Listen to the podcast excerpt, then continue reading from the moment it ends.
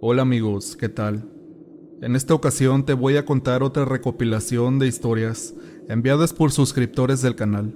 Espero como siempre sean de tu agrado. Esta primera historia nos la hizo llegar la señorita Lucy Terán desde la ciudad de León, Guanajuato. Quiero contarles una historia que me ocurrió hace ya un tiempo atrás, cuando trabajé en una zapatería muy reconocida en la ciudad de León, Guanajuato, de donde soy originaria. Trabajaba en el área de almacén.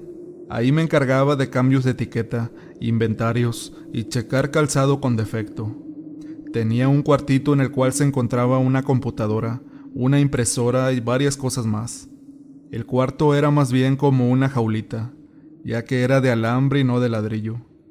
Este se ubicaba en una esquina del almacén, pero en la parte de arriba. A un lado había otro almacén de zapatos, al que le llamábamos el almacén viejo, porque solo era sobrante. Todos ya sabían que ahí yo pasaba mucho tiempo.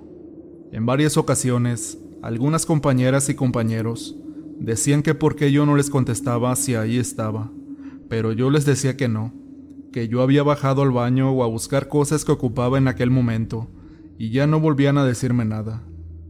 Por lo regular siempre salía de noche, ya que el horario era muy largo. Lo más temprano que llegué a salir fue a las cinco de la tarde, pero si nos tocaba inventario, era trabajar toda la noche también. A decir verdad, a nadie le gustaba trabajar en el almacén viejo, ya que decían que era muy oscuro y que se sentían observados en ese lugar, pero yo no hacía caso de aquello.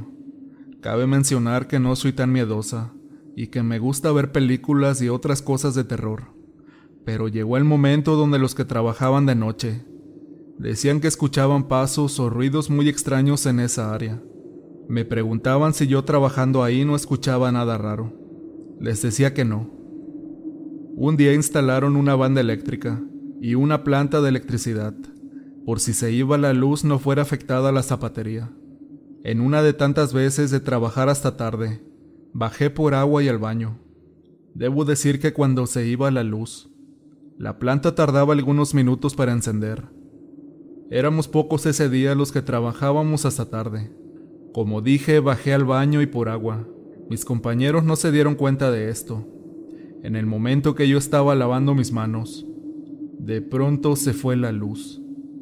Yo salí apresurada del baño porque estaba muy oscuro. Escuché que los compañeros me gritaban: Lucy, Lucy, ya bájate, ya vámonos. Fueron varias veces que escuché mi nombre, así que entre mí dije: estos piensan que estoy allá arriba. ¡Qué locos!, dije. Cuando llegué hasta donde estaban ellos, les digo: ¿qué pasa? Yo estaba en el baño. Todos quedaron sorprendidos, pues dijeron: pero si te acabamos de ver ahí parada, Lucy, ¿cómo fue que bajaste tan rápido? En aquel instante todos volteamos hacia aquel almacén y vimos a alguien observándonos fijamente. Aquello nos llenó de escalofríos y en el preciso momento que todos estábamos mirando aquella aparición, se prende la luz, y ahí no había absolutamente nadie. Todos salimos corriendo. Yo sentía aún cómo me miraban. Comencé a escuchar los ruidos que los demás decían. No sé si era mi imaginación y solo me sugestioné por tal hecho, pero ya no quería estar ahí sola desde ese día. Esta es la experiencia que yo viví. Aún la recuerdo y me causa escalofríos. Cabe mencionar que gente que trabajaba en otras fábricas cercanas comentaban que ahí había sido una fábrica también y que se había quemado con personas adentro. Tal vez eso era lo que provocaba aquellas apariciones fantasmales. La siguiente historia nos fue compartida por el joven Amador Mendoza, originario del estado de Oaxaca, México. Lo que te voy a contar está basado en un hecho real, ocurrido en el estado de Oaxaca. Recuerdo aún cuando tenía diez años, mi padre siempre me platicaba una escalofriante historia. Me decía también que no fuera solo al lugar donde recolectábamos la leña, pues en ese lugar él vivió un suceso paranormal.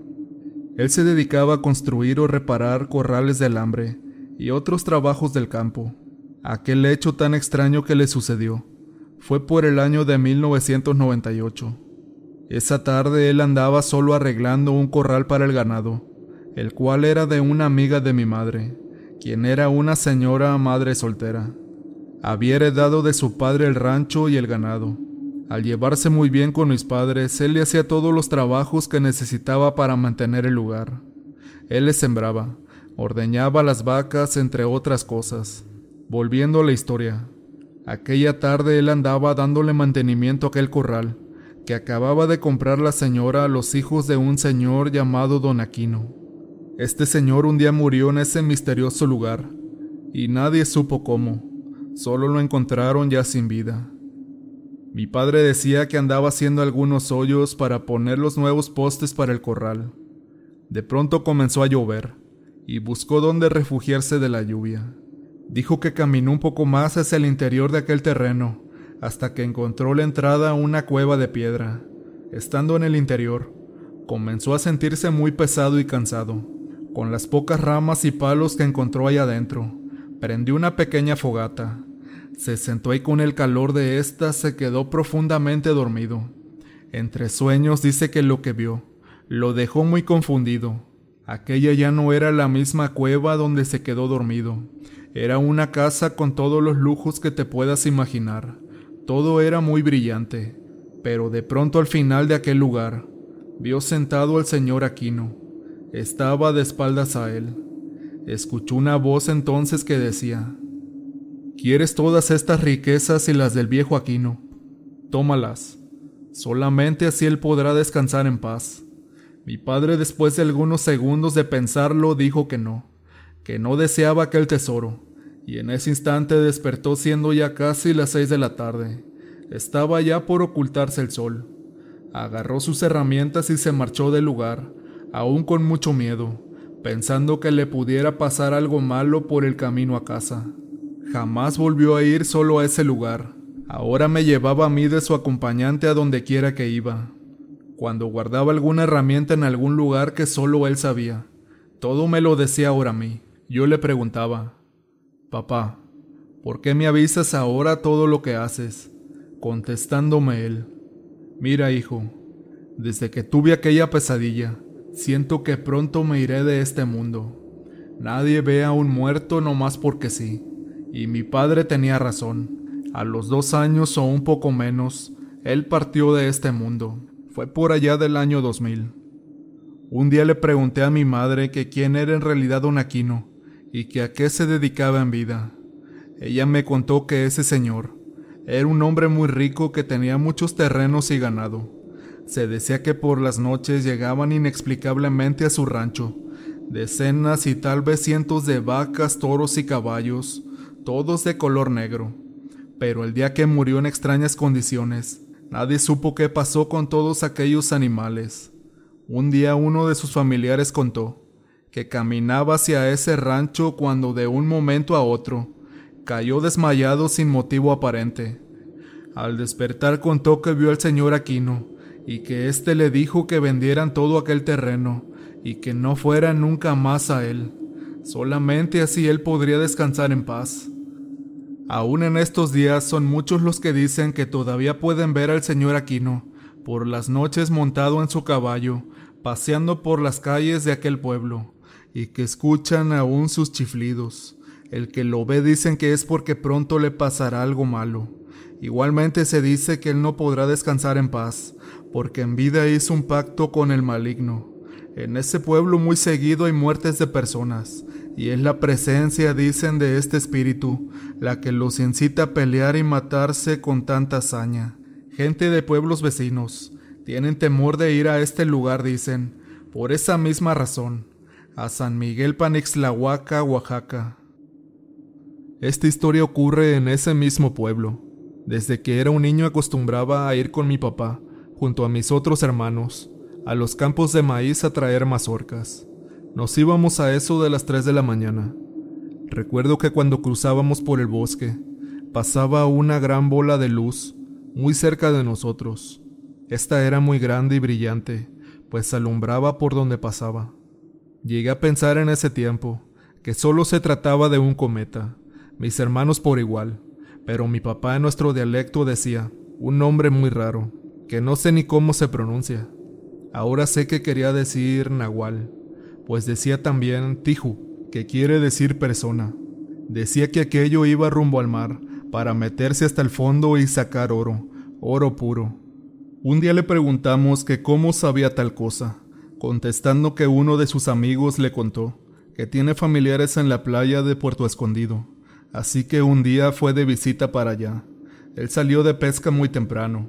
Al caminar sobre la orilla del mar, encontró una iguana. Era muy grande, así la describía aquel amigo. La iguana traía un pedazo de oro puro en su boca. Este señor se lo quiso quitar, pero no pudo, pues aunque parecía estar ya muerto el animal, realmente no lo estaba. Dice que fue por algunos trozos de leña y prendió fuego, acercando la iguana para que según él soltara aquella pieza de oro, pero se llevó una gran sorpresa. Después de un par de minutos de mantenerla cerca del fuego, la iguana reaccionó convirtiéndose en una bola de fuego muy brillante. Después de esa vivencia, cuenta el amigo de mi papá, que pasaron algunos ocho días, cuando a ese mismo lugar llegaron dos personas muy bien vestidas, ataviados de joyas y demás piezas de oro. Era un joven y un señor ya grande. Quedó sorprendido de nuevo cuando lo saludaron y le dijo el hombre ya grande: «Venimos a agradecerte, amigo. Gracias por haberle salvado la vida a mi hijo. Si no hubiera sido por usted, no hubiera podido recuperar su poder y regresar a casa». El muchacho habló y dijo: «Esa mañana usted me encontró aquí en la playa. Ya casi estaba sin vida por el frío del fondo del mar, pero con el fuego que usted prendió, pude recuperar mis fuerzas». Como recompensa dice que le dieron un morral lleno de dinero, marchándose enseguida y no volviéndolos a ver nunca más. Hasta el día de hoy aún se pueden ver bolas de luz muy brillantes y grandes por este mismo bosque. Esta siguiente historia que te voy a contar nos la hizo llegar nuestro amigo Ricardo Romero desde Guadalajara, Jalisco. Cuando aún era un bebé, allá por el año de mil novecientos ochenta y siete, mis padres ponían tijeras en forma de cruz debajo de mi almohada, pues una bruja por la noche llegaba y comenzaba a rascar las láminas. Como ellos eran muy católicos, ponían también su fe en Dios para que esa bestia no me fuera a lastimar. Ya siendo grande, mis padres me platicaban estos sucesos, pero la verdad yo era muy incrédulo, tanto así que llegué a burlarme de su religión. Al pasar los años me casé. Meses después tuvimos un bebé. De pronto una noche, en la ventana se comenzaron a escuchar ruidos muy extraños. Eran como rasguños de unas garras muy afiladas. Recordé entonces lo que mis padres me platicaban que ocurría cuando yo también era un bebé. Aún un tanto incrédulo, pusimos unas tijeras en forma de cruz bajo la cama y nos pusimos a rezar lo poco mucho que sabíamos mi esposa y yo. Pero vimos que eso no funcionaba. Los días siguientes los rasguños ahora ya se escuchaban, pero adentro del cuarto del bebé. Así que una noche, por cierto, la peor de mi vida, fui a ver a mi niño, pues se oían aquellos extraños ruidos en su cuarto. Lo busqué por todos lados, pero él ya no estaba. Esa criatura del maligno ya se lo había llevado.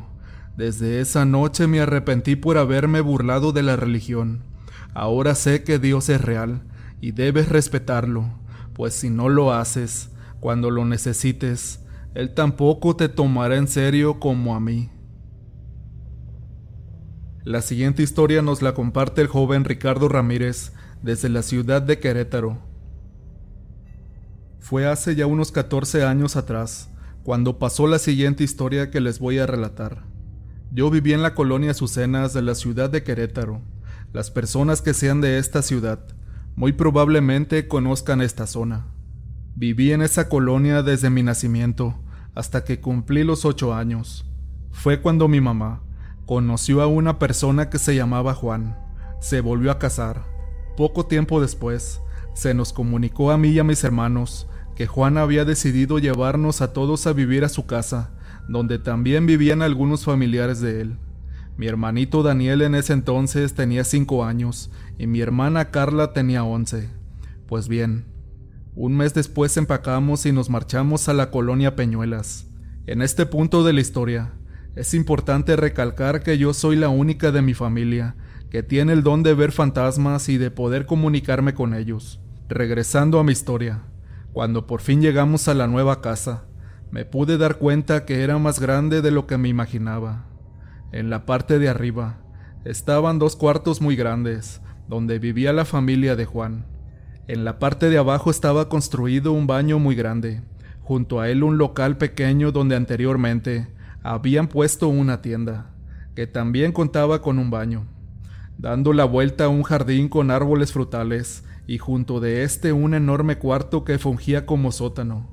Habían también otros dos cuartos enormes que tenían su baño cada uno. En estos últimos dos cuartos mi mamá decidió poner en uno su cocina y en el otro su recámara. Para nada buena idea, pero eso no lo supimos hasta algunos meses después. Mientras tanto yo disfrutaba corriendo por el jardín con mi hermanito y jugando con mi casita de muñecas. En una de estas tantas ocasiones en que yo estaba jugando con mi casita, recuerdo que tenía mi familia de muñequitos completa, mamá, papá y bebé sobre la tierra. Yo jugaba que estaban en la playa. De pronto, estando yo ahí sin descuidarme, el bebé había desaparecido de la nada. Realmente, al ser una niña no le tomé tanta importancia y seguí jugando. Una semana después de este suceso, mi mamá nos dijo a mi hermano y a mí que tenía que salir, que se llevaría a mi hermana. Nosotros estábamos comiendo en la cocina, recuerdo. Recuerdo también que mi mamá en lugar de puerta tenía una cortina en la entrada de la cocina. Unos diez minutos después de que se había ido, prendimos la televisión. Mi hermano estaba distraído con un programa, pero de pronto a mí me dieron ganas de voltear hacia la puerta. En ese momento la cortina se elevó con el aire. Y tuve la visión más horrorosa de mi vida, que juro fue muy real. Ahí parada estaba una pequeña niña, con los ojos muy hundidos, con ojeras, con un vestido sucio lleno de tierra, pelo chino y corto. Parecía que flotaba, me miraba directamente a los ojos, me quedé helada, no podía moverme, ni siquiera me había dado cuenta que mi hermano me estaba sacudiendo. ¿Qué estás viendo? Otro fantasma, ¿verdad?, me decía. Lo último que me dijo me hizo reaccionar. Por un pequeño instante me quiso convencer que tal vez mi mamá al salir había dejado la puerta abierta y esa pequeña que pensé estaría en situación de calle se había metido a pedir un poco de comida. Pero cuando me dijo eso, supe que él no podía verla. No sé por cuánto tiempo estuvo parada con esa mirada penetrante sobre mí, mirada triste y cansada. Para nada diabólica. Por un minuto sentí lástima por ella. Recé y recé hasta que se desvaneció en el aire. Gracias a Dios que mi hermano estaba conmigo en aquel momento. De haber estado sola no sé qué hubiera hecho. Varias horas después de esto llegó mi mamá y mi hermana. Dudé en contarle lo que había visto, porque sabía que no me iba a creer. Pero al final así lo hice, y lo que me temía. No me creyó, me mandó a dormir. Ni siquiera ella misma se imaginaba lo que estaba por venir. Tampoco se imaginaba todo lo que tendríamos que vivir durante los dos años siguientes, pero esa ya será otra historia que les contaré después. La siguiente historia nos fue enviada desde Azogues, Ecuador, por el joven Félix Estudillo. Un día llegaron a nuestra casa dos de mis primos para vivir con nosotros en la sierra. Daniel el mayor de catorce años y Juan el menor de trece. Anteriormente ellos vivían en el oriente de Ecuador, donde se practica mucho la cacería, por lo que trajeron con ellos cinco perros de caza. Una noche Daniel y Juan nos invitaron a su casa, pero mi madre no nos dio permiso, ya que acostumbrábamos a dormir muy temprano. Eran cerca de las ocho de la noche y mi hermano Andrés y yo le dijimos a mis padres que pasaríamos la noche en otra de nuestras casas que teníamos donde había algunos animales que debíamos cuidar para poder ir con Juan y Daniel. Así fue.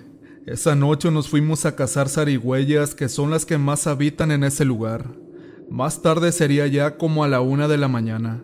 Bajamos por una quebrada, cuando en una casa abandonada sucedió algo que nunca olvidaré en mi vida. Al lado de la casa había una bestia enorme. Pensábamos que era un toro por los grandes cuernos que tenía, Pero al mismo tiempo nos confundíamos bastante, porque también parecía un canguro que estaba sentado con una cola muy larga y gruesa.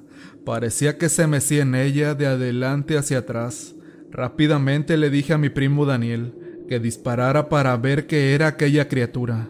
El animal no podía vernos porque estábamos detrás de él. Mi primo intentó disparar, pero el cartucho no detonó. Intentó con un par de cartuchos más, pero ninguno detonaba. Entonces mi otro primo, Juan, quiso hacer que los perros entrenados para la caza persiguieran a aquella criatura, indicándoles el blanco y diciéndoles que la siguieran, pero ellos no obedecían. Por el contrario, parecía que se acobardaban. Cuando la luna iluminó el lugar, vimos a la criatura y eso fue la gota que derramó el vaso. Salimos corriendo lo más rápido que pudimos. Cerca de llegar a la casa, los perros pudieron por fin ladrar, después de haber tenido una extraña tos asfixiante. Al día siguiente no podíamos contarle nada a mi madre, pues ella no nos había dado permiso para ir esa noche. Pero más tarde vino mi tía a contarle, pues mis primos le habían contado todo lo sucedido. Mi madre nos mandó junto con mis primos a ver qué había sido eso que habíamos visto la noche anterior. Ella nos argumentaba que de haber sido un animal, habría dejado excremento o por lo menos huellas de que había estado ahí. Al lado de la casa donde lo vimos, había un sembradío de cebada, pero no había ni un solo indicio. Nada, todo estaba intacto. Mi madre entonces dijo que lo que habíamos visto la noche anterior era el mero innombrable, y que esa noche nos habíamos salvado por haberlo visto primero que él a nosotros, que agradeciéramos que no se había llevado el alma de ninguno de nosotros. Nos dijo que a partir de ese día, cada uno de nosotros debíamos llevar un rosario bendito. Incrédulos por lo que mi madre nos había dicho, asumimos que lo decía para asustarnos. Así que fuimos donde estaba mi abuela a contarle lo que nos había pasado, y nos llevamos una gran sorpresa con lo que ella nos dijo. Nos dejó helados.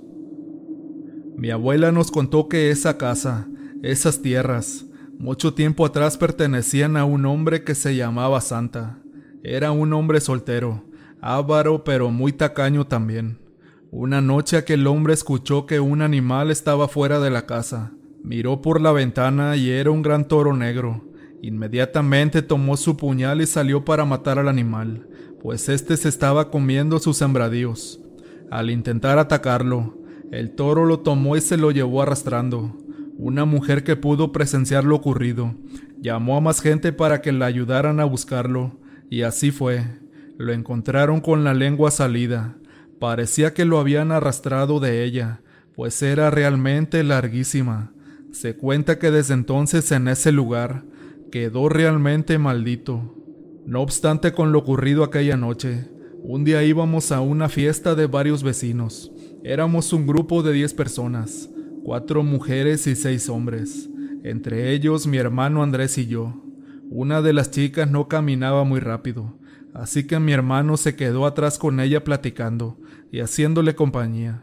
Más adelante, cuando llegamos a unos sembradíos, vimos cómo una sombra se acercaba a ellos y asustados les gritamos que corrieran, pero ellos advirtieron que solamente se trataba de una broma. Voltearon al notar nuestra emoción y vieron que era verdad, por lo que salieron corriendo hasta llegar a la carretera. Al llegar ahí con el alumbrado de las lámparas públicas, la sombra se disipó. Desde entonces mi madre nos dio a mi hermano y a mí un rosario bendito para cada quien. Nunca nos lo quitamos y es lo que nos mantiene protegidos hasta la fecha.